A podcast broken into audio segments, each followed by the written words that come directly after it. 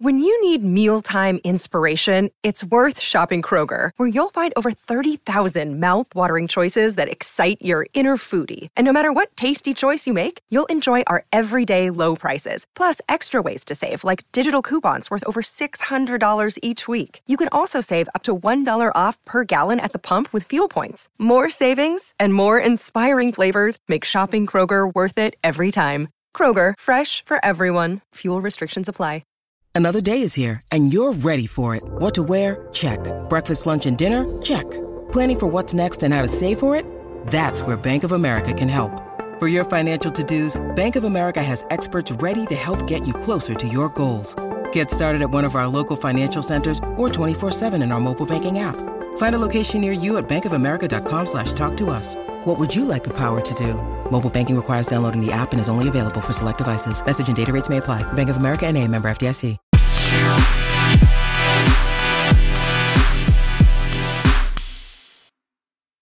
Hello, everyone. Welcome back to Podcast Royal. It is beginning to feel a lot like Christmas, kind of. Um, it's not cold down here in Birmingham, Alabama, of course, not the UK, but um, it just I don't know. I'm not sure it totally feels like the Christmas season, but I'm here for the holiday cheer. Are you in the Christmas spirit yet, Jessica?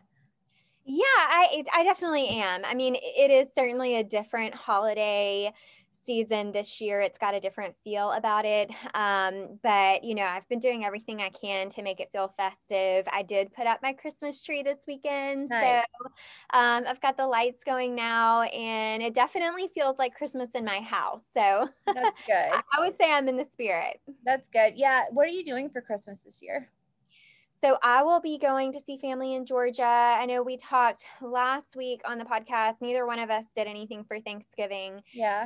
And um, so we are we're planning to get together for Christmas, and I'm really excited about that. Christmas is on a Friday this year. Yeah. Um, so you know it'll make for a nice little weekend holiday. What about you?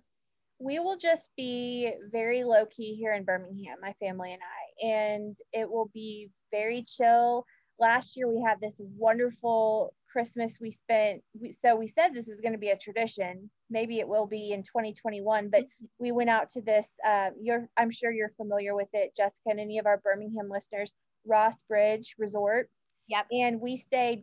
So we went to church. We always, my family tradition is to have Mexican food on Christmas Eve. I don't know how that started. That tradition was started before I was born. And then we went to, and stayed at Ross Bridge. And then we woke up on Christmas morning at Ross Bridge and opened presents, and it was lovely. And we said, We're doing this every year. I had gotten a massage the day before at Ross Bridge. And then, of course, there's no way we're doing that again this year. So, um, but you know, this year has made me really appreciate the simple pleasures in life and just being around family is enough of a gift. We don't have to be anywhere. And speaking of Christmas is looking a little different this year. Today, as promised from last week, we are going to talk about royal Christmas traditions, but with the caveat, of course, that Christmas is going to look quite different this year for the family. First of all, for the first time since 1987, which by the way, I was one and Jessica was born that year. Mm-hmm. Um, for the first time since then, it will be at Windsor Castle and not at Sandringham like it usually always is. And it's going to be a very pared down Christmas in many ways, but it's pretty much just going to be the Queen and Philip together. And yeah um, Harry, Meghan, and Archie are going to be in California, of course. And according to Elle, it is likely that the Cambridges will not spend time with the Queen and the Duke of Edinburgh this year due to the restrictions.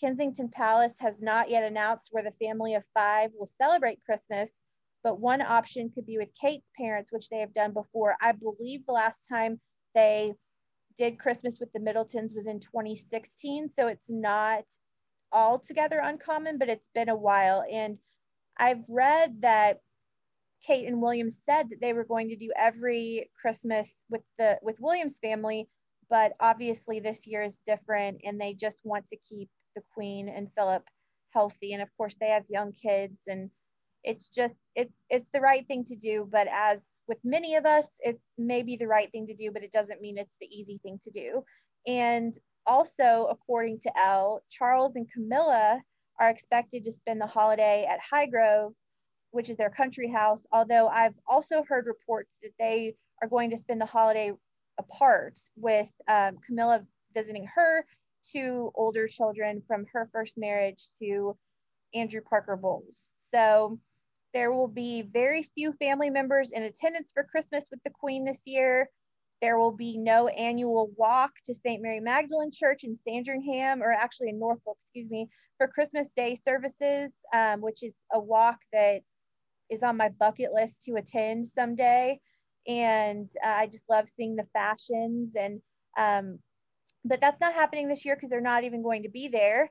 It will be in Windsor, of course. And the Queen and Philip are just spending their holiday privately. So, um, thoughts on this, Jessica? It's kind of it's just a, it's just a weird year all the way around, but it's it's definitely obviously being that the Queen is 94 and Philip is 99. Obviously, that is the right thing to do.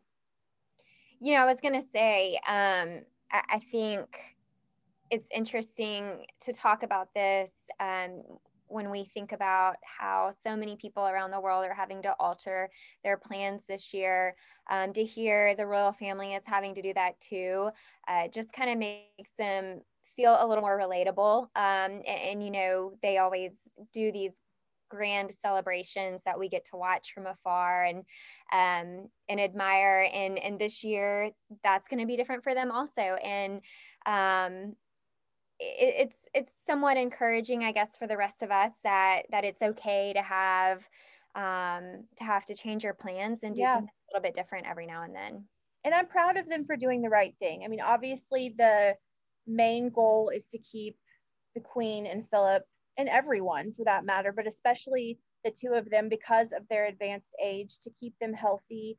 And there's next year, right? Philip will be 100 I'm speaking it into the universe that he will be healthy and well and present, and the queen will be 95, and everyone will reconvene at Sandringham and talk about how they missed Christmases of yore, and they'll appreciate it all the more, hopefully. So, well, this is a good reminder to to everyone out there that you know Christmas is not about all of the extra stuff. You yeah. know, the extra stuff make it special and fun. Um, but it's not really the true meaning of why we celebrate Christmas. And, and, this is a good year to kind of pause from all of the extras if you're scaling back a little bit and just really be thankful for the time that you have with your family and, and to celebrate the true meaning of Christmas together. That's right. That's well said. Well said. As I said before, this year has just really made me appreciate the simple pleasures in life and uh, while we will miss the Royals at Christmas, I'm just glad that they're all making the right decision and being safe. So, but just because they're being safe doesn't mean that the Queen and Philip settings out at Windsor aren't absolutely beautiful. We posted on our Instagram at Podcast Royal on Instagram a photo of the tree at Windsor, and it is absolutely beautiful. They have done a great job of translating Sandringham Christmas to Windsor Christmas. According to Town and Country, the centerpiece of the castle's Christmas decor is a 20 foot high Norway spruce tree, which was sourced from Windsor Great Park. That is the photo that is on our Instagram, so go check it out. The tree sits in St. George's Hall, the largest room in the castle, and is decorated with 3,000 lights and hundreds of iridescent ornaments. And starting on December 3rd, visitors to Windsor Castle, which I'm kind of shocked that it's open to the public, but it is, um, visitors can also view the jaw dropping tree, which took Royal Collection Trust staff two full days to decorate. And while the 20 foot spruce might be the most impressive tree in Windsor Castle, Town and Country continues, it is by no means the only one. In the inner hall sits another Christmas tree decorated with shimmering lights and ornaments. The space created by George IV in the 1820s as an area to greet official guests is now the first room visitors see when they enter the castle.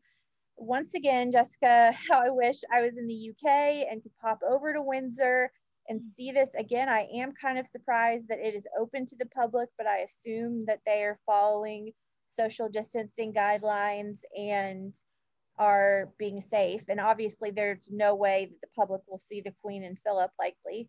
Um, right. But would you go if you were in the UK? I, I think I know the answer to this. Definitely. I mean, yeah, me too. You know, I, I don't know if, if I could stay away.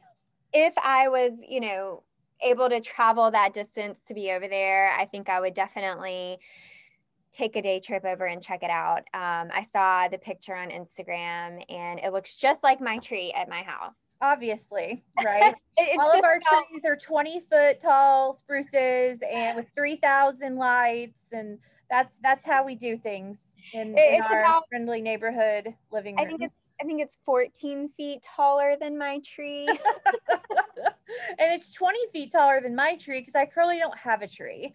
So uh, my invisible tree in the corner. I need to get it together because it uh, we're recording this on December 7th. So I've got to I've got to get it together. Um, I'm getting into the holiday spirit and um, and I hope all of you listeners are as well. So let's take a trip down memory lane, shall we? Um, as I said before, the last time the family celebrated Christmas at Windsor was in 1987. So it's been a while. And we're going to look back to a little bit of normalcy for the our first segment of the podcast and reminisce on Christmases past at Sandringham. So, if you know one thing and one thing only about the Queen, you know she is a woman of tradition. This is a woman that eats the same breakfast every day. And someday on the podcast, we'll talk about her morning routine. She is a creature of habit. She does the same thing day after day. So obviously, it would make sense that she has the same traditions that she follows year after year on Christmas. So Jessica will talk in a little bit about how to make your Christmas a little bit more royal, but these Christmas traditions have been celebrated for most, if not all, of the Queen's 94 years of life and will likely carry on long after she's gone, assuming there's no more COVID, of course. Please, God, no. So, one would think that that family would spend Christmas at Buckingham Palace, but they don't. Uh, they all trek out to Sandringham House in Norfolk. Starting in the 1960s, Christmas was typically spent at Windsor, which of course is where they are this year and where they also spend Easter every year. But since 1988, when Windsor was being rewired, they've been heading out to Sandringham instead. Sandringham is a country retreat that has been owned by the family since 1862 and is 100 miles north of London. Not everyone gets to come to Sandringham. The Sandringham guest list is very small. So the Queen hosts a lunch at Buckingham Palace about a week before Christmas for those who won't be there for the actual day.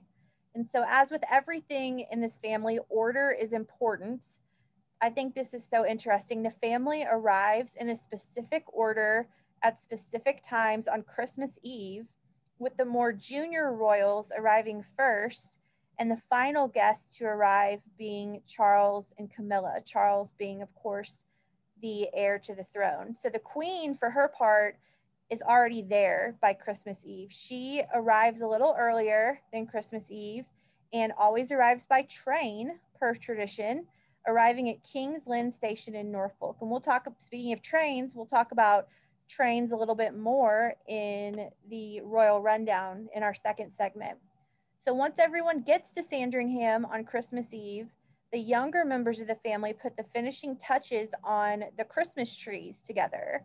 They then open their presents on Christmas Eve per German tradition. Gifts are exchanged at tea time, and afterwards, they have a black tie dinner. Jessica, does your family do Christmas Eve presents or Christmas morning presents? We wait until Christmas morning. Um, uh-huh. When I was a child, my grandmother, I think there were a few years where she would let me open one present on Christmas Eve. Um, and my my parents always gave my sister and I a pair of Christmas pajamas that we could wear Christmas Eve. But mm-hmm. um, but we waited till Christmas morning to open our main gifts. Yeah, same here. We we do Christmas morning as well. There's nothing quite like waking up on Christmas morning. It might be I'm not a morning person. It might be the one morning out of the year where I spring out of bed. And I'm so excited to start the day. When I was a little kid, I used to get up at five or so in the morning and I would have to go back to bed and then come back at a more reasonable hour to open presents. That's how excited I was. That is not normal for me, by the way. I'm not someone that anyone could ever accuse of springing out of bed. My was a little backwards. I feel like as a child, I was always, I was a night owl anyway, but yeah. on Christmas Eve, I just could not get to sleep. So by the time the morning uh-huh. rolled around, I was pretty tired. And um, I usually, I think I probably slept in a little more than the average kid on Christmas morning. what time would you guys start presents? I'm just curious. Um, I would say probably around 9 a.m. Oh, that's so late yeah, I'm telling you, I was chomping at the bit at five, and my mom would say, "You've got to go back to sleep until at least seven.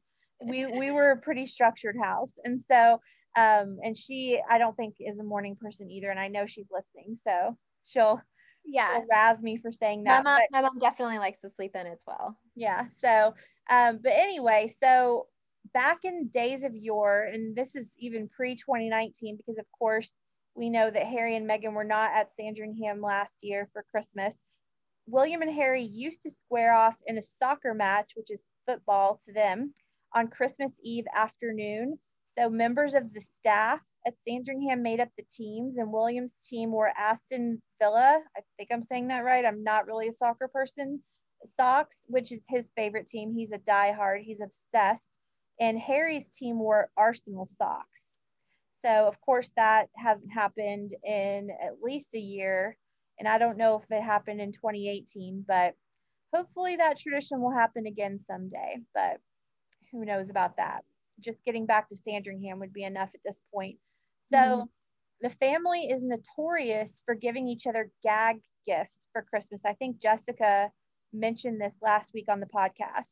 So, it makes sense because what do you really get the queen who has everything at her disposal, right? So, um, keeping with the fun, the family also plays a rowdy game of charades on Christmas Eve. So, Christmas Eve is very busy at Sandringham. They go to sleep, and then at Christmas morning, the male members of the family eat a big breakfast downstairs together, like eggs and bacon. And the women are typically served a breakfast of fruit, toast and coffee in their rooms, which I found interesting. What do you think about that? Yeah, I I think that's interesting too. You know, when I think about that, I wonder if that's like a hard and fast rule or if it's you know do the did the guys want some alone time together on christmas morning and that's why they do that i mean I, I do have to say as much as i would like to be included on on a full breakfast if I was about to have to walk to church in front of a big crowd of people and I had to do hair and makeup and everything, I probably would only have time for toast and fruit as well. yeah, that's what I was about to say. That actually really kind of got under my skin until I remembered that, oh, yeah, the ladies are in hair and makeup and getting ready for the Christmas walkabout to church at St. Mary Magdalene Church in Sandringham. Many onlookers, of course, often show up to see the family walk in and so that's probably why the guys are downstairs. Guys, y'all just have it so easy. Uh, but the ladies are upstairs getting their hair done, getting their makeup done, getting ready for church. And then after church at one o'clock on Christmas Day, the family sits down for their Christmas lunch. They eat a traditional meal of turkey, mashed and roast potatoes, stuffing, Brussels sprouts, and cranberry sauce. And then at 2 p.m., I, I bet it's like at exactly two dot zero zero dot zero zero. the traditional Christmas pudding is brought in and served with brandy butter and brandy sauce. That sounds delicious. The royals eat this meal year after year, and interestingly, the Christmas Day menu is written in French, and I don't know why. Uh, hmm. Do you know why, Jessica? I don't. That's really interesting. Somebody comment on an Instagram post or email us and let us know because or I'll I'll try to find it more but it's written in French. So after lunch, the entire family sits down to watch the Queen's Christmas Day speech, which is broadcast across the nation at 3 p.m. The speech is typically pre recorded at Buckingham Palace before the Queen heads out to Sandringham. It's not live. I did not know that. I guess I could have figured that. So she gets to watch it with her family, which is really special. And I hope that they're going to still have that this year. I remember back in the early part of COVID, the Queen gave that lovely message about we will meet again. So I know she has the capabilities, but I also know she has not been at Buckingham Palace. Not that they couldn't record at Windsor, but she's not been at Buckingham Palace for a long time. So do you think they'll have the Christmas Day message this year? Yeah, I think they will. I mean, especially this year, people need to hear it more than ever. I think people yeah. are really anticipating her message, and I think it will be something that will lift everyone's spirits and, and people will look forward to. I can't. I, I would be surprised if they didn't do it. Yeah, that's it's happened since 1957. So I can't imagine, like you just said, this year more than ever, we need the Christmas broadcast. So it's a tradition um, date, dating back to 1932, excuse me. The televised speeches have been since 1957. So this is the tradition that is coming up on 100 years old. 1932 is when they began. The queen was only six, and her father, uh, King George V, delivered the first address.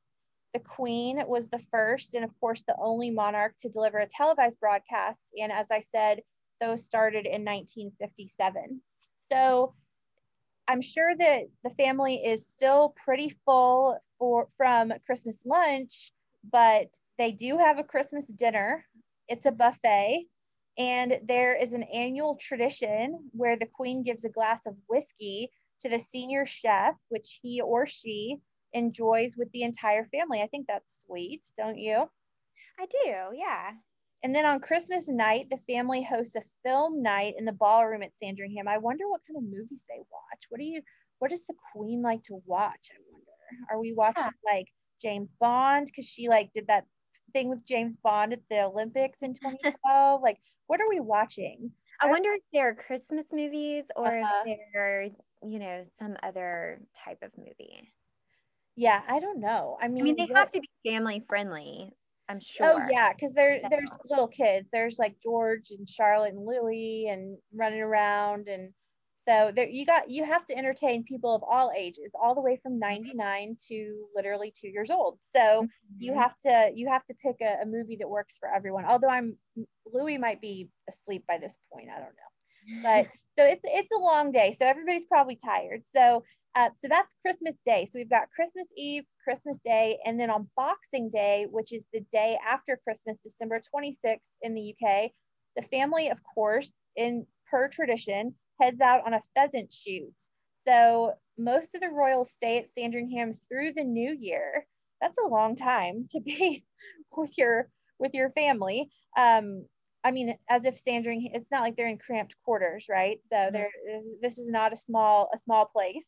This is not a log cabin in the woods together where you're on top of each other.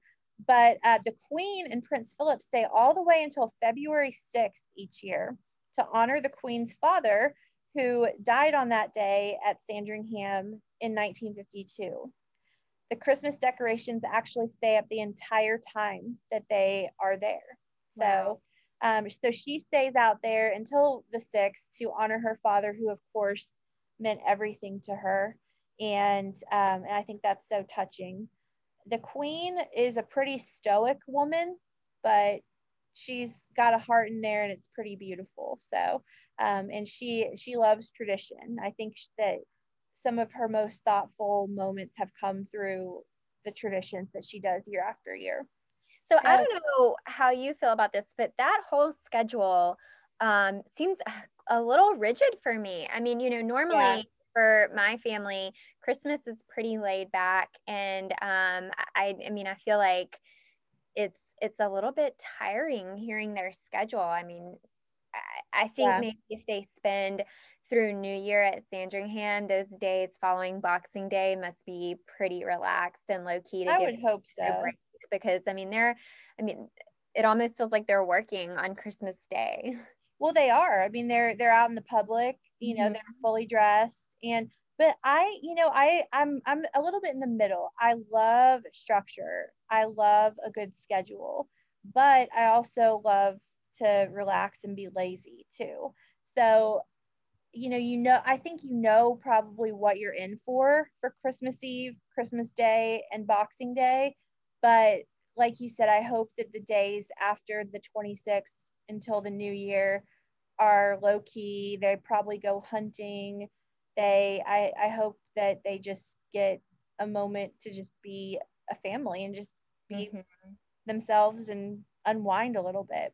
Well, and I think the, you know, the work aspect of Christmas Day, the, you know, walking to church for everyone to see them and and broadcasting the speech and, and everything they've got to do. I mean, I know they get joy from doing that um, and all the cheer that that brings everyone. So I think it's a joyous day no matter what, but it's certainly, it's certainly one that you would be ready for a good night's sleep at the end. Oh yeah, that's a long day. With Christmas Eve, because you're traveling on Christmas Eve, unless you're the queen. And so that's a long day. And then, you know, of course, that night is the big family night. You're opening presents, and then of course the next day is jam packed. So, but mm-hmm. I mean, I'm not going to turn down an invitation if I were offered one, even though it might be a little a little rigid. I'm I'm I'm available always. Me too. Saying if anybody wants to have me out for Christmas, we'll make it work. So, if uh, obviously the whole family and like meaning the extended family cannot be out there um, and nor can all of their associates and friends. So every year, the Queen and Philip send around 750 Christmas cards, typically featuring a family photo. I cannot wait. I, I truly find joy in the Cambridge Christmas card every year, and now the Sussex Christmas card. I can't wait. I certainly hope they're do. I, I can't imagine that they're not doing a Christmas card. well, I was going to ask if you thought the Sussexes would release one this year. I mean, they're not on Instagram right now, so yeah. I'm not sure where they would release it unless we saw it through a media outlet somewhere. The Cambridges, yes, I think they will, but the Sussexes, yeah, I don't. I don't think so. I think they'll probably keep their card private um, which is sad because I want to see Archie. I haven't seen Archie in so long, and I, need, I know. I mean, I you know, they grow so fast um, at that age. Yeah, so love to see him again. I know. I need my. May, I don't know. Crazier. Maybe they'll. Oh, I just thought of this. I just thought of this. Maybe they'll put it on the new Archewell website. Maybe so. You know, there's like not much there right now, and so maybe they will put that up. Oh my gosh, you want to talk about people coming to your website? Yeah. Be, oh. Just in case anybody's listening from the, you know, their team, that's a good idea. I'm just saying. just kind of came to me. So who gets one of the Queen and Philip's cards? Family, friends, and members of the royal household, and sometimes British politicians. So we'll have to see. Usually the Christmas cards come out around um, the, the middle of the month. So around between the 15th and the 20th of the month. So I will be watching maybe this time next week when we're recording episode four, we will have a Christmas card to talk about. So also the queen gives a Christmas pudding to her staff, which is about 1500 in total, continuing a tradition started by her father and her grandfather. I think I said earlier that her uh, father was King George V. I'm sorry, I misspoke her grandfather is King George V. Her father is King George VI. So along with every pudding is a card. Staff also gets a choice between a gift token or a book token for their Christmas gift, and the value of their voucher increases with each year they've served the royal family. Interesting. Um, the queen, being the philanthropic woman that she is, donates money to several charities for Christmas and gives Christmas trees to Westminster Abbey, St. Paul's Cathedral, St. Giles Cathedral, and the Canongate Kirk in Edinburgh. The Queen also gives trees to churches and schools in Sandringham to honor the fact that that is where they spend Christmas every year. So, speaking of Christmas trees, we just said that there are two Christmas trees at least in Windsor, but there are three trees in Buckingham Palace, all fir trees, and a tradition started by Queen Victoria they reside in the Marble Hall. And at Sandringham, the family has a large Christmas tree and a large silver artificial tree in the dining room. So, Merry Christmas, everyone. Almost. Um, we're talking about it a little early, but it's fun to look back at Christmases past and who knows I, I mean i hope that this year will it will be a quiet christmas for for the family and for most of us but that doesn't mean that it can't be special. And in a minute jessica is going to give you some tips on how you can make your christmas royally special. So any last words on sandringham christmases of years past jessica I mean, I think it's just fun to hear all of that. Everybody loves talking about Christmases past with their own families. And when we've watched the royal family celebrate Christmas year after year, um, it's fun to reminisce on those memories as well. Absolutely. So, from Podcast Royal to your home, Merry Early Christmas and many happy returns. So, we're going to move right into our second segment, which of course is the Royal Rundown, our segment on the Royal News of the Week. I don't have much this week, which kind of honestly, thank God, after the really heavy week of news we had last week. So, last Monday when we recorded, we were recording two weeks worth of news. Of course, we only have one week of news this week, and it's been a relatively quiet week, but I'm really excited about William and Kate's and their train tour. So they, as I said, we're recording this on Monday, December 7th. So the Cambridges, just William and Kate, not the kids, departed yesterday, Sunday, December 6th, on the Royal Train for a 1,200 mile trip around the UK to recognize the work of frontline healthcare workers, as well as volunteers, teachers, and school children who have gone above and beyond to serve their communities amidst COVID. They are stopping in England, Scotland, and Wales during the tour, which will wrap up on Tuesday, December 8th, which is tomorrow as we are recording this, but that will be yesterday when you're listening to this on Wednesday. That's very confusing. Anyway, it's a three day trip. Um, I read today that they are actually, so I've seen pictures of the Royal Trains accommodations, and the beds are not big. And so William and Kate are actually reportedly sleeping in separate rooms, not because of anything other than the beds are like a twin mm-hmm. at best. And so, so I, I had hoped that they would get this like really romantic time away from the kids on the royal train, but I don't think that's going to happen. Um, have you ever been on a train? Just curious. Not an overnight one that I've slept on, but when I was in England, we went um, back and forth from London to the town that we were staying in by train. Nice. So when I was really broke in graduate school, I couldn't afford airfare to go home from Mississippi, where I was in school at Ole Miss, to Kansas, which is where I'm from. And so I got a $105 train ticket. And the train left Memphis at around 10 o'clock at night and got into Kansas City about eight, nine the next day. So I have taken an overnight train trip I was not in a sleeper car. It was um, it was an interesting experience. It was not nearly as luxurious as it looks from 1940s movies. Would I do it again? Maybe, but that is a long, long trip. But I have been on a train and I invest in a bed next time if you do it again. Yeah, I would get um, and then so you so and I don't want to go too far off on this tangent, but there's the dining car and you think, oh, you're going to go there and there's going to be like white linen tablecloths and like, you know, silver and no, like they served um, hot dogs and chips and uh, formica tables. And so anyway, the, the illusion of the romantic train trip is, is up. But anyway, they're on the train, which I think is cool. So they are spending Sunday night and Monday night on the train and if you'll remember back, one of I think this is one of Meghan's first engagements after they got married or right before they got married. Meghan did an engagement aboard the royal train with the Queen. Do you remember that? I can see what she's wearing. But fun fact, Harry has never been on the train.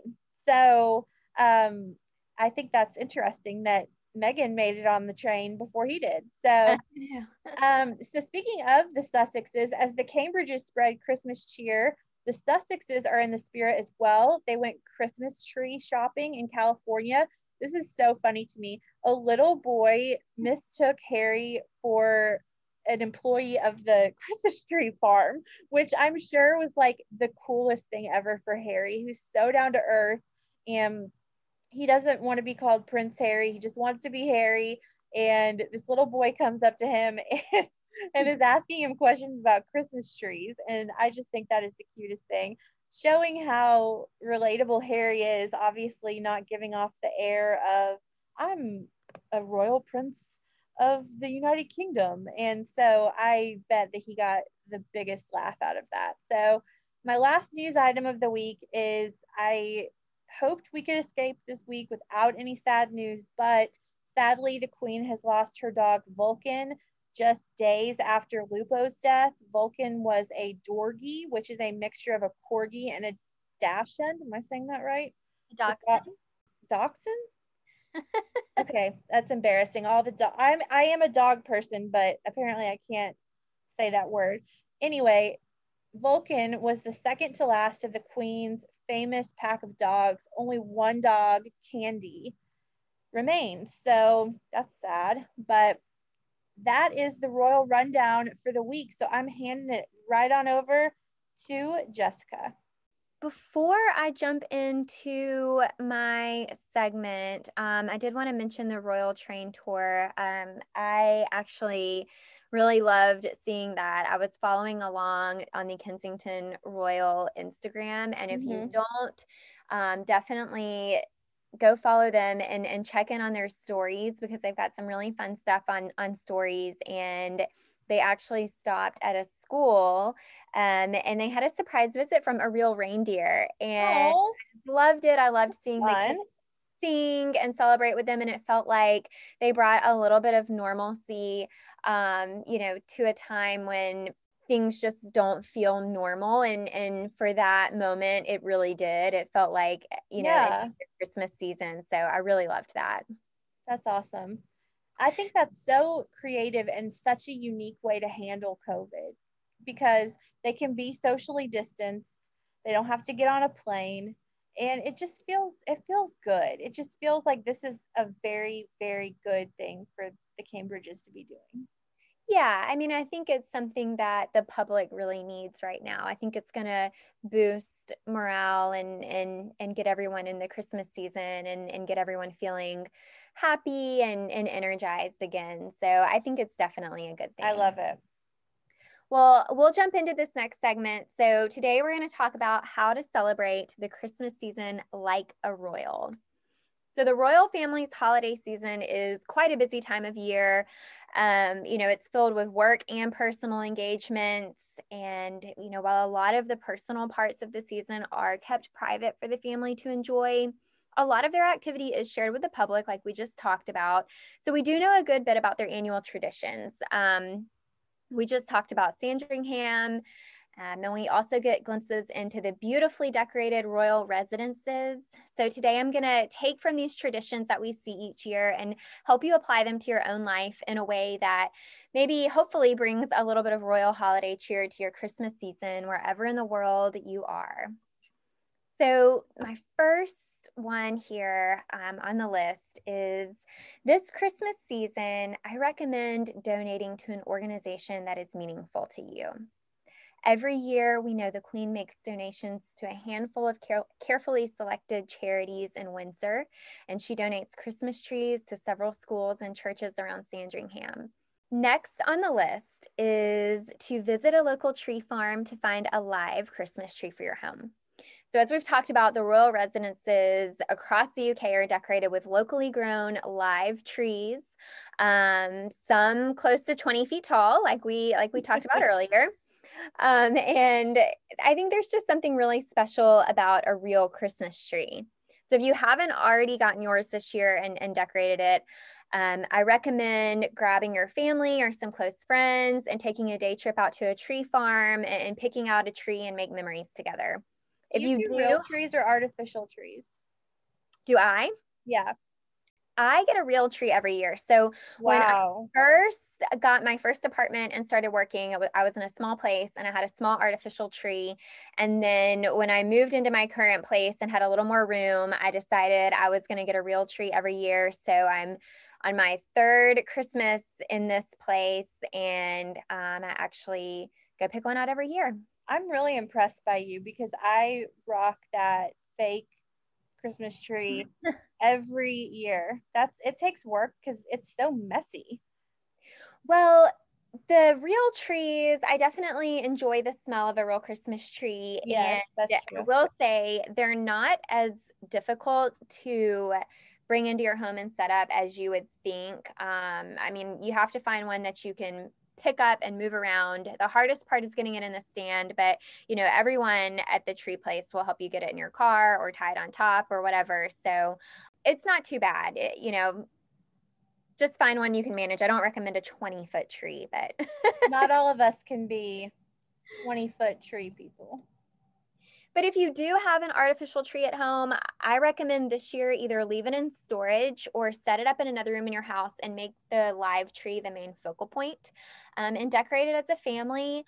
You know, every year the queen saves a few ornaments for the great grandchildren to help put on the tree. So if you have kids or grandkids, get them involved and, and make it a fun little evening for the family. So, next on the list is to send personal Christmas cards. Your Christmas card list doesn't have to be as extensive as Her Majesty's. Um, I mean, I don't know about you, Rachel, but I don't think I could come up with 700 people to send a Christmas card to. I don't think so, unless we were going real deep on the archives. but this is uh, this tradition is really a great way to send a thoughtful note to friends and family you know especially after such a challenging year where we felt so distanced from others you really just don't know whose spirit might be lifted by receiving a card um, you know so i recommend including a photo if you can and write a personal handwritten note um, that just makes it all the more special. And I would say that this gift is probably one that costs the least, but maybe means the most to a lot of people. I love getting Christmas cards. I got three this weekend, and it brings me so much joy to go to the mailbox and get something other than a bill. I know. Yes, I display mine every year. Did you know, Rachel, that every year the Queen spends almost $40,000 on Christmas gifts? yeah, that's crazy. That's um, hashtag Her Majesty life.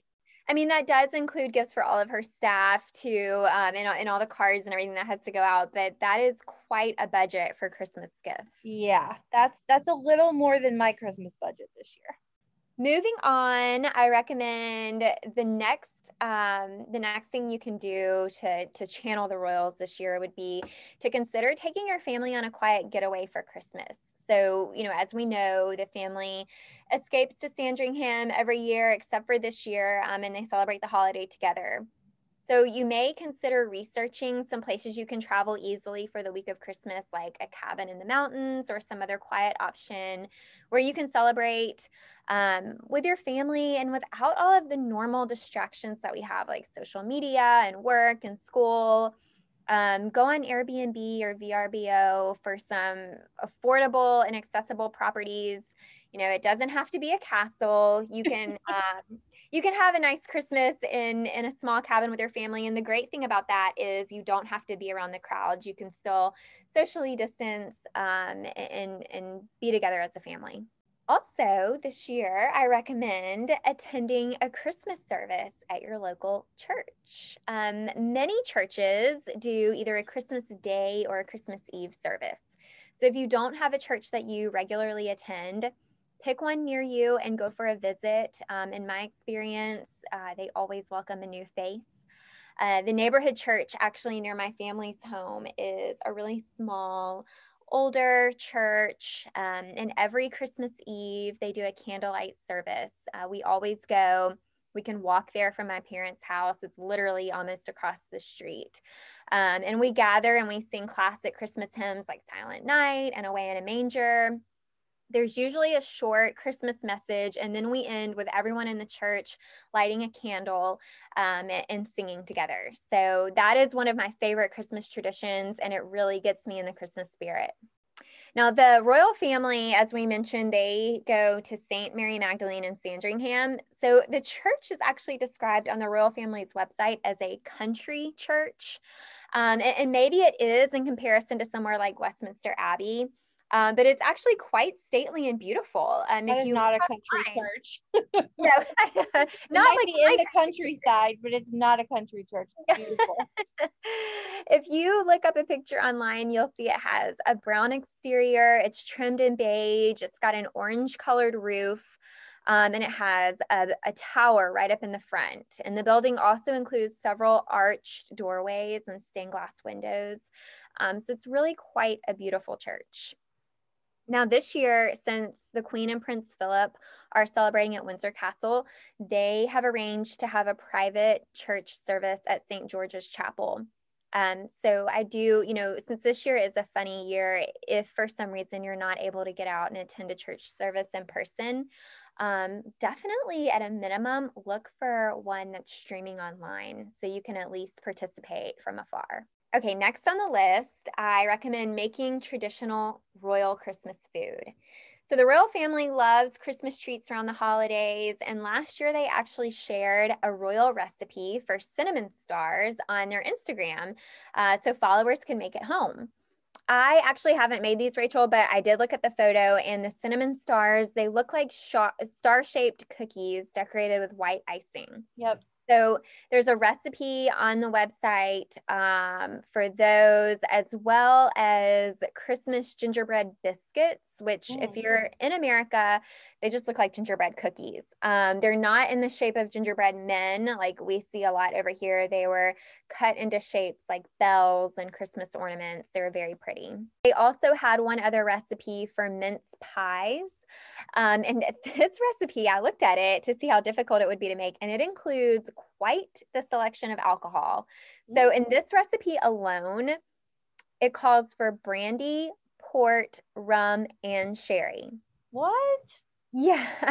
So, I, I mean, in a, in a mince pie? Yeah. Yeah. Wow. So, yeah, I don't know. I don't know about you. I don't have all of this sitting around my house. So that would be quite an expensive recipe to put together. Um wow. I just do you do you enjoy any of those regularly or, or drink any of those? Brandy, port, rum, or sherry? No. Me neither. I can count on I'm not a I'm not a hard liquor person. I'm a champagne and prosecco and moscato kind of girl. So I can count on one hand probably the times that I've had all of those in my life. Yeah, definitely me too. Maybe a sip here and there, but I'm more of a red wine or a champagne kind of girl. So yeah, um, I definitely don't have them hanging out in my house. No. I don't even yeah. know what port is. Maybe I'm just not a big drinker, but I don't even know what port is. So yeah, no. And that's that's a hell of a mince pie, let me tell you. You think you're just eating some good grub and you end up on the floor. I'm, I'm sure it's flavorful. I'm sure it is. I'm sure so, keep the kids away from the mince pie. right. Yeah, definitely. Adults only. Mm-hmm.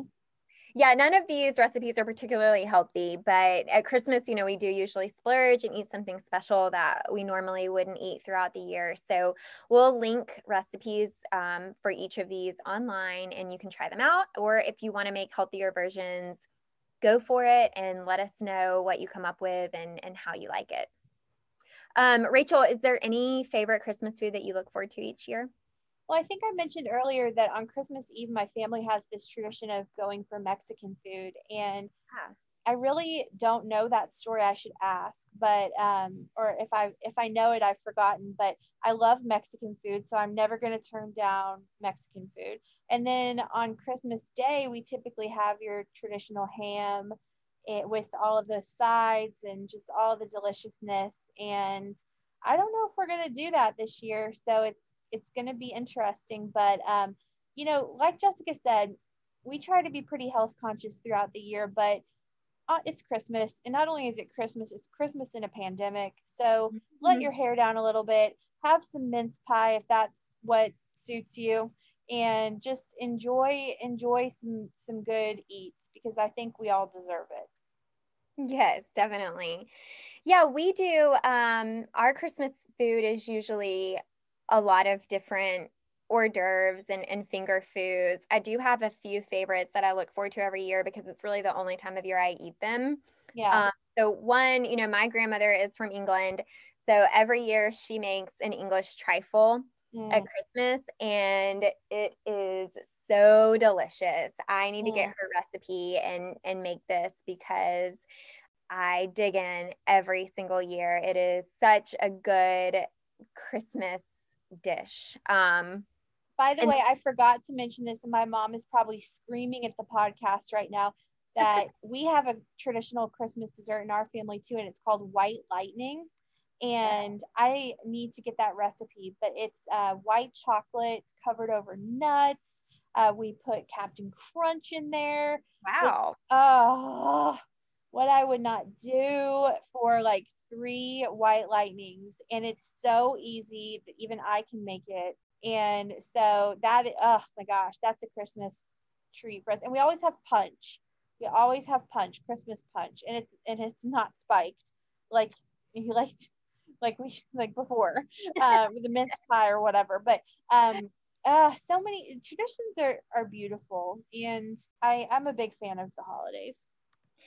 Yeah, me too. Um, my my grandmother also makes, you know, the one that you mentioned remind me of this. She makes um, these little, they're like clusters of cornflake cereal covered in Cadbury milk chocolate. Oh, and then they're put in the refrigerator and the chocolate hardens and they're like in little cupcake cups and they're mm. so delicious. I mean, I could eat the entire batch in one sitting. Um, every year I always ask her to make those. So uh, it's something I'll look forward to. Today is actually my grandmother's 80th birthday. Happy birthday. So, yeah, happy birthday to my grandmother. I'm gonna happy, give her happy birthday.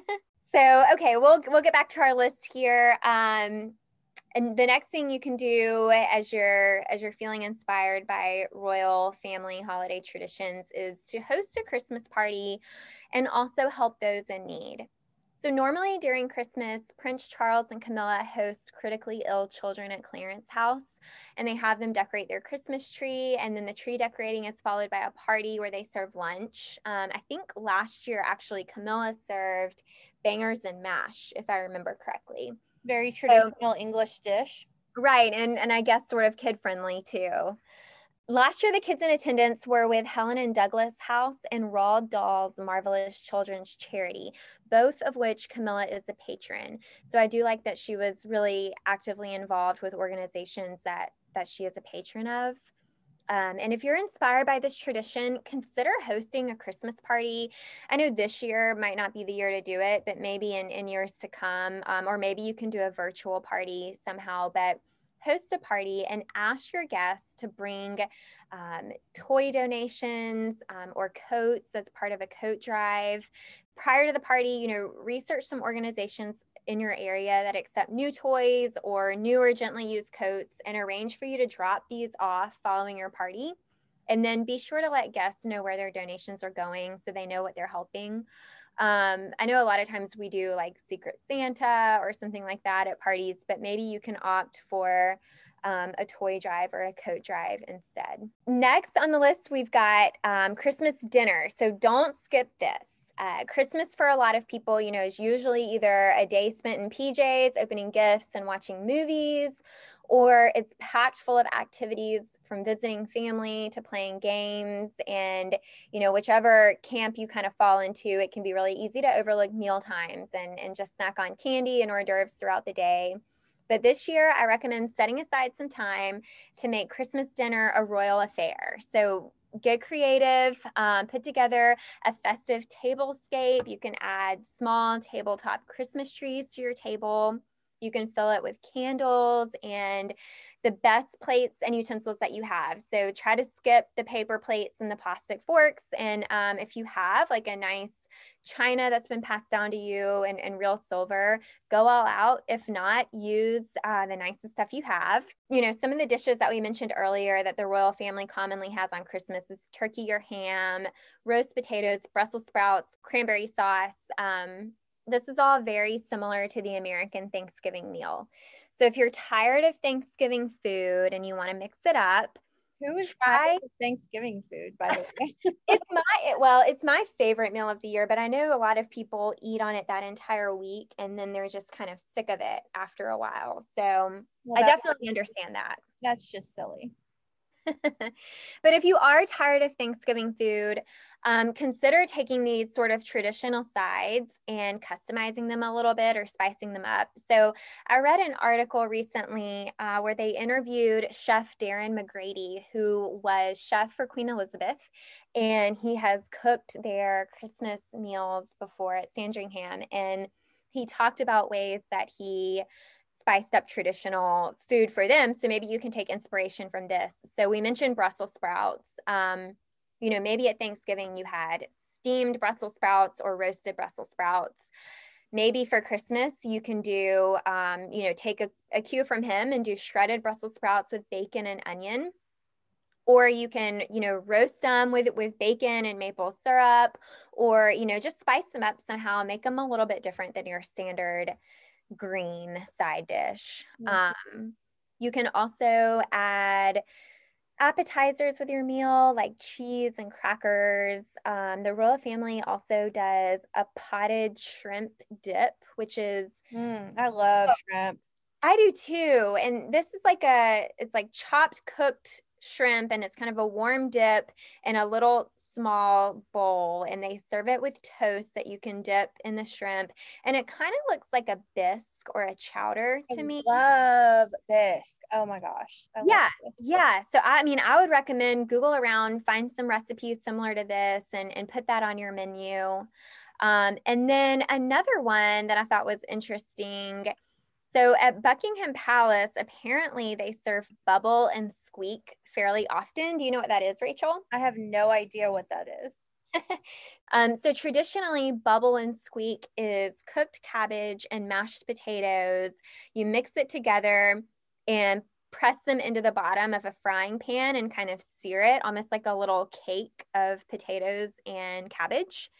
Um, but Chef McGrady mixed it up a little at Christmas, and instead of doing cabbage, he did mashed potatoes with kale and goat cheese.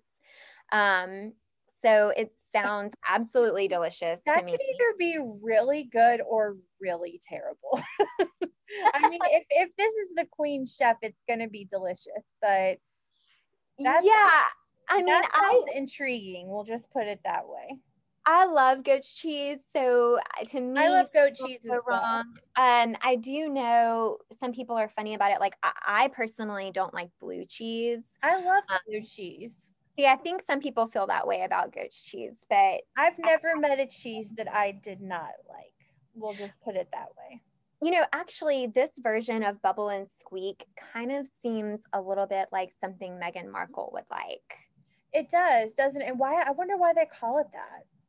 And. Um, because of the of the sounds it makes. it makes when you cook it. Yeah. Interesting.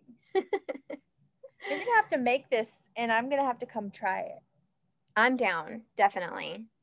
Um, I'm always open to a new recipe, so we'll plan that one out. I like it. Maybe we could do like um we'll have to do like British foods and we'll Mm. we'll do like fish and Fish and chips, chips. Yes. Bangers and mash and Bangers we'll and add mash. bubble and squeak and we'll we'll try all of them. Down. So yeah, now actually my I do fish and chips very regularly at home. Um, but I do my version, which is a healthier version. So um how I, I try to go gluten free and I actually batter the fish in almond flour and spices and then pan fry them in avocado oil Mm. and I'll make homemade sweet potato fries and it is so good. Oh, okay. You need to invite me over the next time you make that. yeah, That sounds definitely. I will. incredible. I will. So the last item on our list um, is to decorate your home like a royal. So I kind of looked online at you know all the different areas um, across the UK that that the royals decorate, and uh, you know a couple of them were Buckingham Palace, Windsor Castle, and Sandringham. So Sandringham decor is generally a little bit more understated, and more of their personal decor items are there. Windsor, we know they have their 20 foot tree, lots of red ornaments, lots of lights. Lights. And then Buckingham Palace also has lots of lights. Um, red and gold crowns, little carriages, velvet bows. So I went through all of that and tried to take some inspiration. And I've got a few items on here that you can kind of follow along in your own home. So I first recommend when it comes to garland, the more the merrier.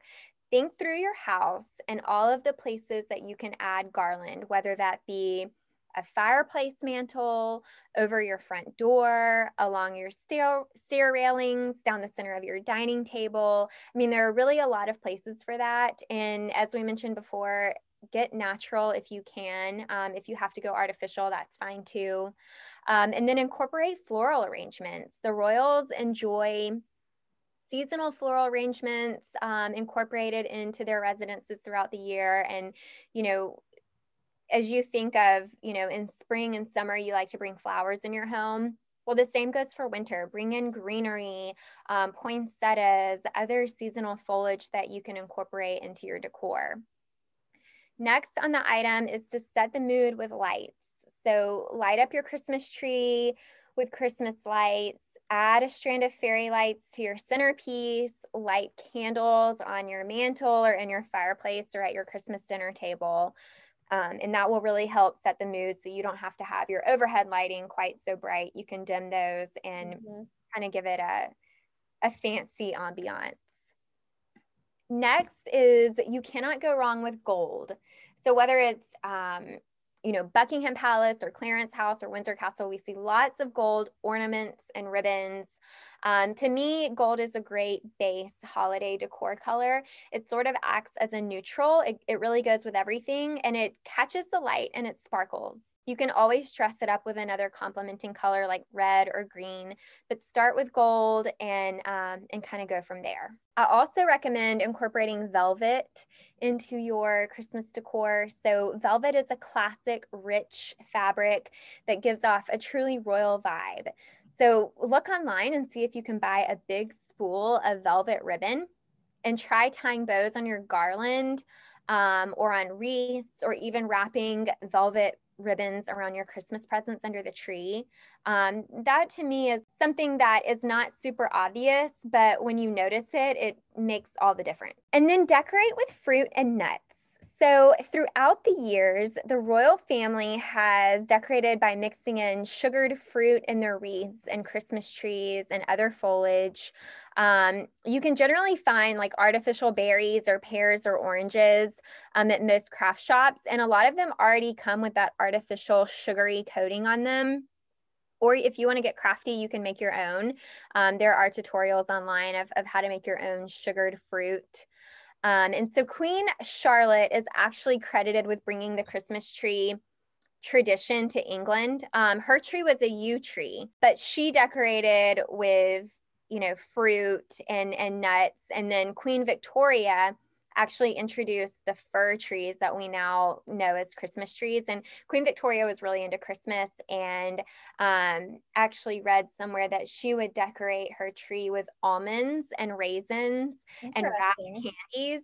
Now, I don't, of course, the first thing that comes to my mind is like trying to string an almond on you know, a thread. And I'm like, how do you do that? I mean, obviously, I have no idea how she incorporated well, the Victoria almond. doesn't know either because she wasn't doing it. I promise you.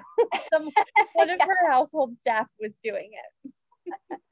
but you could at least have like little uh, bowls of almonds or you know at your house if you have a party or have people over and um, just thinking of creative ways to kind of incorporate food into your decor.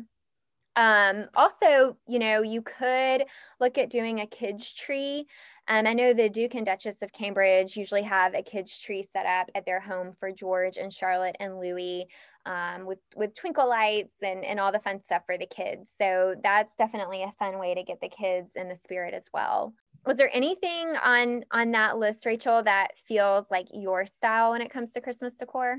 Yeah, so I I love garland and a good poinsettia for Christmas, right? Like you I just can't can't do Christmas without a poinsettia and I love flowers. I just think they set the mood so well. They're beautiful and they smell good and so and and you can't have I, I personally prefer white lights. So there's people out there that love you know and when I when I purchase my forever home, I hope to have a tree.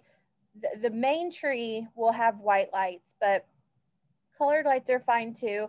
Um, I just love the look, the crisp look of of a white light on a Christmas tree. It's beautiful to me.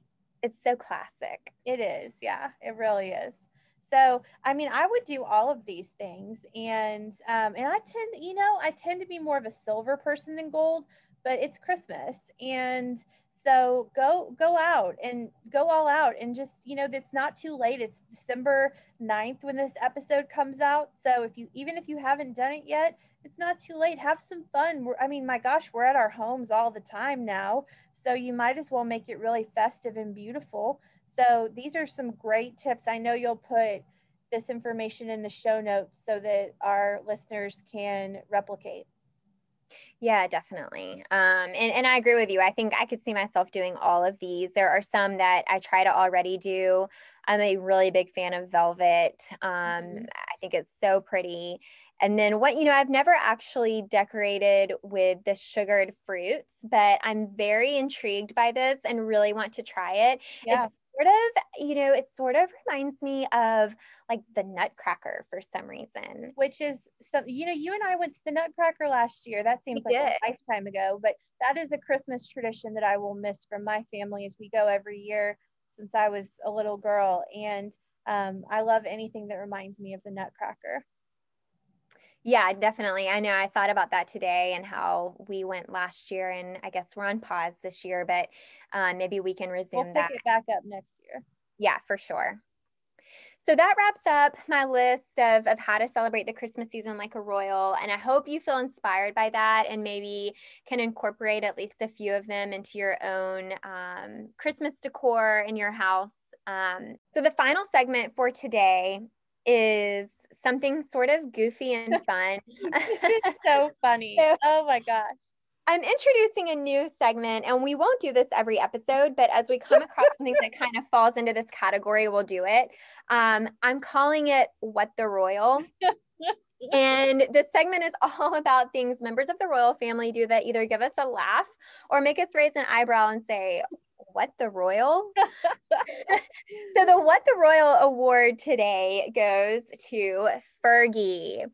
Um, I recently, Rachel because I told her about this. I'm picturing this in my mind, and if you have not seen this, listeners, you've got to go look at it because it's so weird.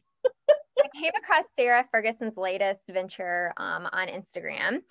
And if you have not already discovered this, it's called Story Time with Fergie. So I guess at some point she decided, I don't know if she was bored or, or what, but she decided to create this Instagram account dedicated to reading stories every day for kids to tune into and listen. And I will say, I applaud her for that. I know right now with kids, either you know social distancing or or distance learning and and kind of being locked down and not able to to do much they may be looking for an outlet online where they can learn or and i love reading education. and i will always promote reading so Right, right. Yeah. And, and, some good entertainment. Um, but let me tell you what, this definitely makes me laugh. And I mean, it, it's definitely goofy, I guess is That's how to very very kind way to put it. It's very weird. so in one session, Fergie reads a book about a peach who is a dancer. Um, but I did notice the fruit characters in the book are quite scantily clad. Uh, one of them has extremely long legs with tights and garter belts. Uh, so that was that was really interesting and gave me a laugh. Uh, Fergie really gets into it. She dresses up in costume and puts these backdrops up at her house. Um, and, and I saw another session today where she actually made homemade snow globes. But honestly, Rachel, she mostly just made a mess. I mean, she had super glue. She was spilling the liquid out of the jam jar and trying to shake it up with glitter. And I mean, I'm just sitting here wondering who is behind the camera helping her produce right. Like, right, right. You know, the world needs more Fergie. I think she is so funny. She's so quirky. She is so totally herself. And I'm here for it. I love it. So what the royal, but keep keep on keeping on, Fergie. Yeah, I agree. I'm I'm here for it too. I support her. Um, I enjoy a good laugh anyway. So if you're looking for something new to follow in the royal family, go check out Storytime with Fergie. Nice first what the royal. I mean, we've got oodles to choose from. So well, well, I can't wait to see what you choose next for the next what the royal. Yeah, so that um, that wraps it up for me. Um, I hope everyone enjoyed that. Well, you know what? If I wasn't in the Christmas spirit before, I'm in the Christmas spirit now. So I hope the same for all of you. Thank you so much for tuning into episode three of Podcast Royal. We are just getting started on this journey together, so make sure to follow us on Instagram at Podcast Royal. Email us at hellopodcastroyal at gmail.com. And don't forget to subscribe, rate, and review our podcast. We'll see you next week and get into that Christmas spirit. And Merry early Christmas to all. Bye. Bye.